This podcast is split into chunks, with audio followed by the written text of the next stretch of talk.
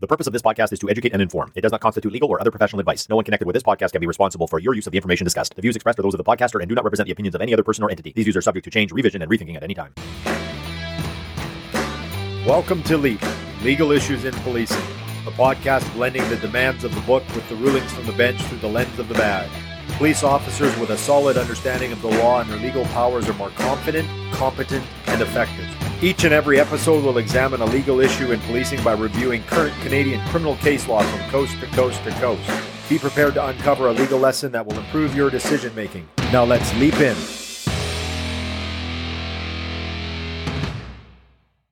Hello, everyone. My name is Mike Nowakowski, your podcast host, and you are listening to Leap Legal Issues in Policing. Thank you all for tuning in. In this episode, we are going to look at a British Columbia Court of Appeal case entitled R v Choi, cited as 2021 BCCA 410. But before we delve into this case, we must first consider two Supreme Court of Canada decisions. In episode 2, I discussed the 2022 Supreme Court of Canada reasoning in R v Ali, a strip search case and its ancestor, R v Golden. Combining Ali and Golden, we now apparently have a settled framework for strip searches as an incident to arrest. The police can conduct a warrantless strip search of a person incidental to an arrest provided four criteria are satisfied. Number one, the arrest must be lawful.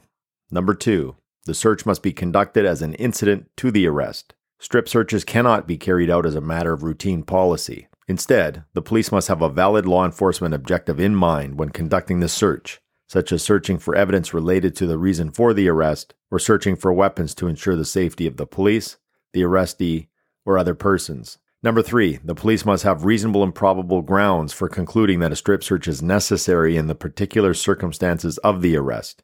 This requires the police to establish reasonable grounds for a strip search beyond the reasonable grounds justifying the arrest. These additional grounds are met for a strip search where there is some evidence suggesting the possibility of concealment of weapons or other evidence related to the reason for the arrest. And finally, number four, the search must be conducted in a reasonable manner. This includes the requirement that the strip search be conducted at the police station unless there are exigencies why it should be done outside the station or in the field. Furthermore, the Supreme Court established a framework or set of guidelines a court must consider in deciding whether a strip search was conducted reasonably. These were all reviewed in episode 2. Most law enforcement officers understand that a strip search does not require having someone completely undressed standing in front of them. In fact, having someone drop their pants so you can see their underwear in private areas covered by it would be a strip search. Genitals or anal regions need not be uncovered and exposed to view. Just ask Vancouver lawyer Alan Cameron Ward, who was required to remove all of his clothes except for his underwear after he was arrested for breach of the peace and taken to the police jail. He received five grand as a remedy for his troubles when he brought an action against the police for breaching his Section 8 charter rights, an award that was upheld by the Supreme Court of Canada. Sometimes a strip search occurs when the police don't remove clothing. Manually pulling back a person's pants and underwear to visually inspect their buttocks or groin area can also amount to a strip search. In the Golden case, an officer undid Golden's pants and pulled them back along with his long underwear when the officer saw a clear plastic wrap protruding from Golden's buttocks as well as a white substance within the wrap.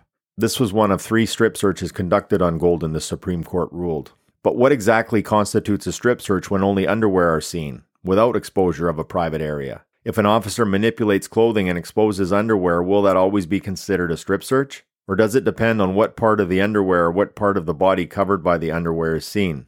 As a starting point to help answer these questions, the Supreme Court in Golden adopted the following description in defining a strip search. I quote The removal or rearrangement of some or all of the clothing of a person so as to permit a visual inspection of a person's private areas, namely genitals, buttocks, breasts in the case of a female, or undergarments. End quote. Just last year in 2021, British Columbia's Court of Appeal was tasked with deciding whether a man charged with possessing drugs for the purpose of trafficking had been strip searched. Mr. Choi had been arrested after police saw apparent drug trafficking activity involving a vehicle in which he was a front seat passenger. An officer saw Choi manipulating something around his pocket or pants. A small package believed to be drugs was seen between Choi's legs on the car seat. Choi was handcuffed, advised of his rights to counsel, and cautioned. In response, Choi asked to speak to a lawyer. When Choi was patted down, an officer felt a soft bulge in his jacket pocket. The officer asked, What is that? Choi replied that it was more stuff. Suspecting Choi meant drugs, the officer removed a sandwich bag from Choi's jacket pocket. The bag contained 44 color coded packages of cocaine, methamphetamine, and a heroin and fentanyl mixture. This type of bag is commonly referred to as a dealer pack. The jacket also contained a wallet, $70 in cash, which was not in the wallet, and some marijuana. The small package that had been seen between Choi's legs on the car seat turned out to contain a 0.29 gram mixture of heroin and fentanyl, so it was a relatively small amount. Choi was transported to the police station where his handcuffs were removed and he was directed to stand facing the wall with his hands against it. Using gloved hands, the officer lifted Choi's shirt up to the mid chest area to see if there was anything in it. When this was done, a small part of his underwear's waistband was visible above the waistband of his pants. The officer pulled the elastic waistband of Choi's underwear slightly away from his body, ran his fingers around it, and visually inspected it to check for hidden items such as weapons and drugs. In doing so, the officer could see the top of Choi's underwear all the way around his waist. The officer then let go of the waistband and felt down each of Choi's legs. His pants pockets were inspected and the search was over. The waistband part of the search only took about 10 seconds, the whole physical search about 35 seconds, and the entire booking in process lasted about six minutes. Nothing was found in the course of this search. The area where the search occurred was monitored by a video recording camera that broadcast to another room containing several monitors. Choi, along with the driver of the vehicle, was charged with three counts of possessing controlled substances for the purpose of trafficking. At trial in BC Provincial Court, the officer conducting the search at the police station testified that a waistband of underwear, similar to that of pants, creates tension and he inspects it as a place where items might be hidden. He said this was the kind of search he would regularly do for anyone going into cells and that it was his obligation to check the waistband. He said he holds back the waistband slightly as he performs a search to look where his fingers are going as he runs them along the waistband because he does not want to stick his fingers where he cannot see just in case he is about to be poked by a needle.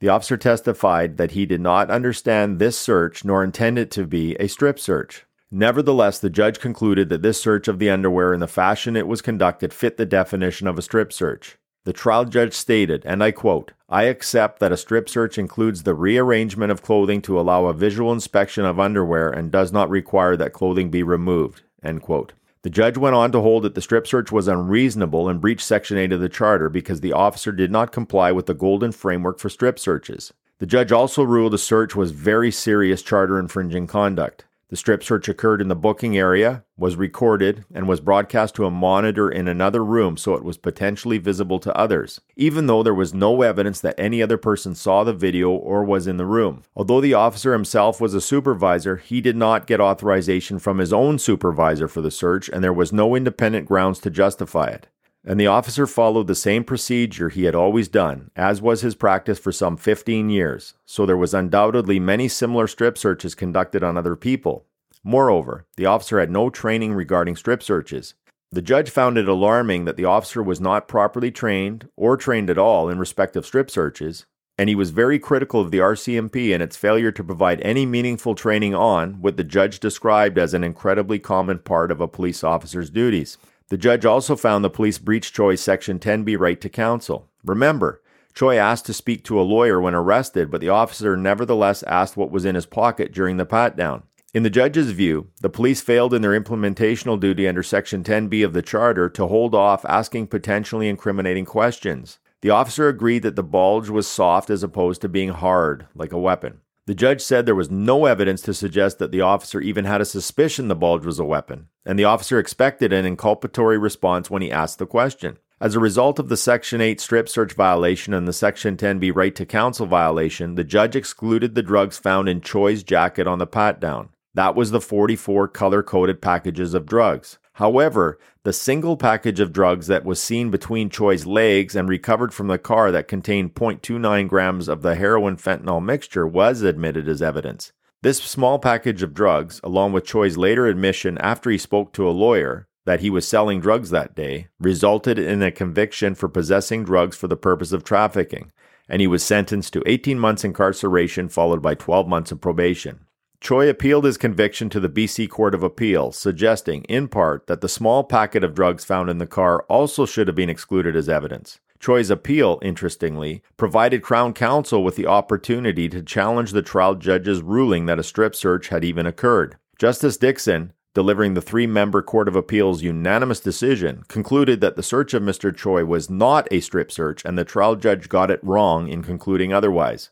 Justice Dixon said this, and I quote As I see it, to fall within the golden definition, a search must involve the removal or rearrangement of clothing so as to permit an inspection of the private areas of the body of an arrestee, whether those areas are fully exposed or they are covered by undergarments alone. In this case, there was no visual inspection of an arrestee's genital or anal areas such that the safeguards put in place by Golden to protect personal privacy and dignity were required.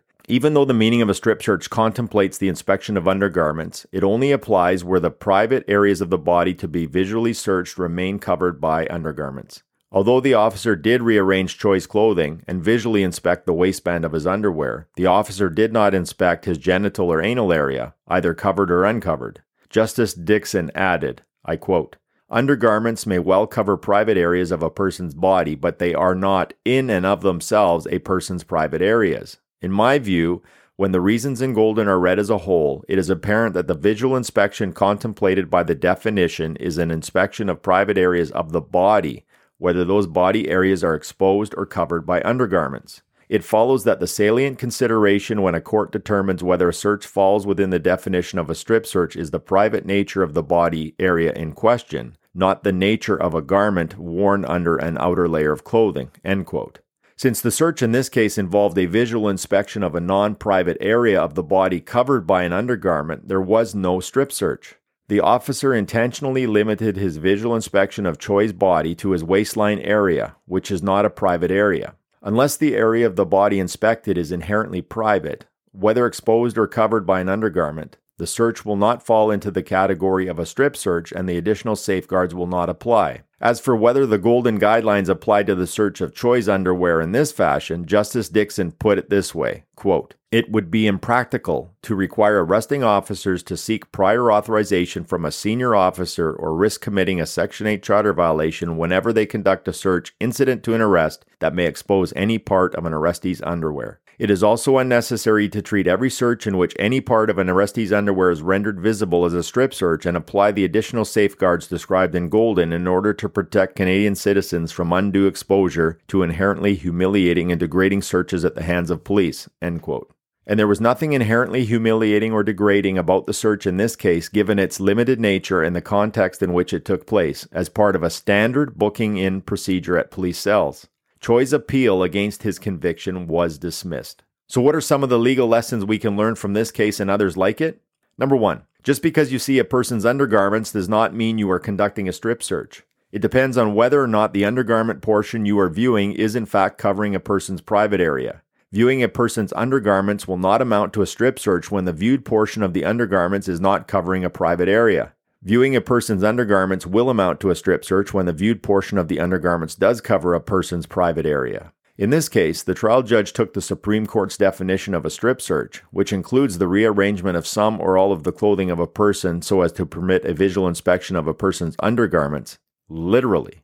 To think that lifting a person's shirt so that the waistband of their underpants is exposed above their belt line would amount to a strip search is perplexing. I recall arresting people who loved to make the fashion statement known as sagging. Sagging is a manner of wearing pants or jeans that sag so that the top of the trousers or jeans is below the waist, sometimes revealing much of the wearer's underpants. Many times I would have a person who I was booking into cells remove their jacket or coat, which could expose their underwear waistband. I would even run my fingers around the waistband to ensure there were no weapons or contraband being introduced into the cell block that could threaten jail personnel or be used by the arrestee for self harm. I wasn't visually inspecting their private areas.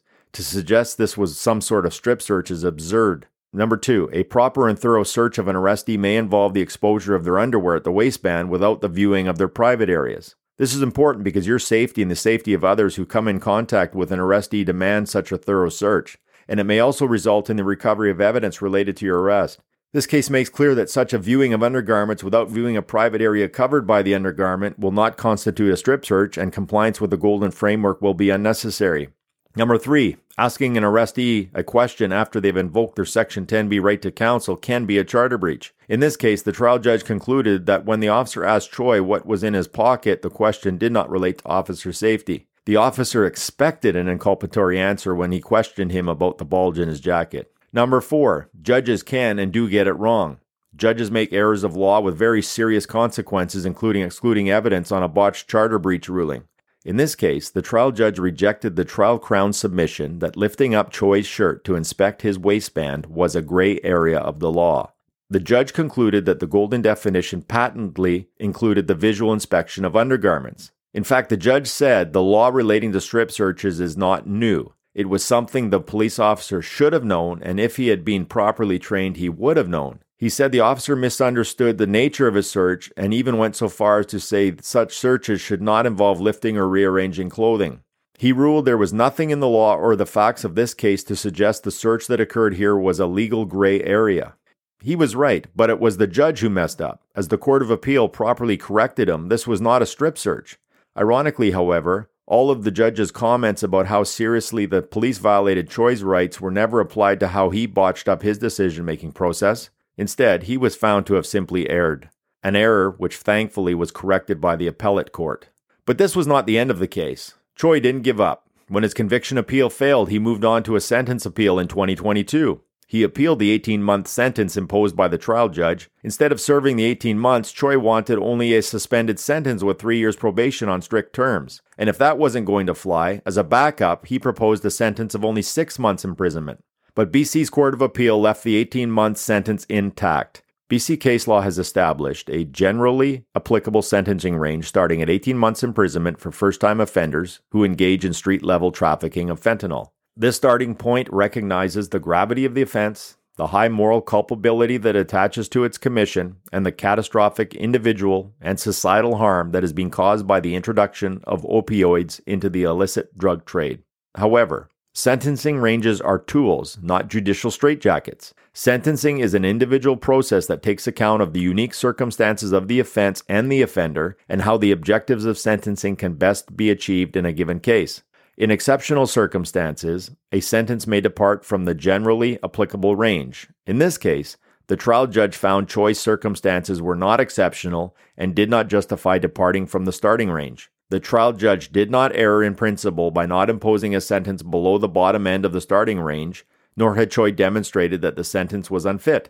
Choi's appeal against his sentence was also dismissed.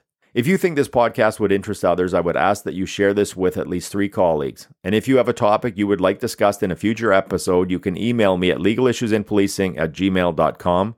That's legalissuesinpolicing at gmail.com. I would love to hear from you. And remember, be careful what you practice. You might get good at it. Be smart and stay safe.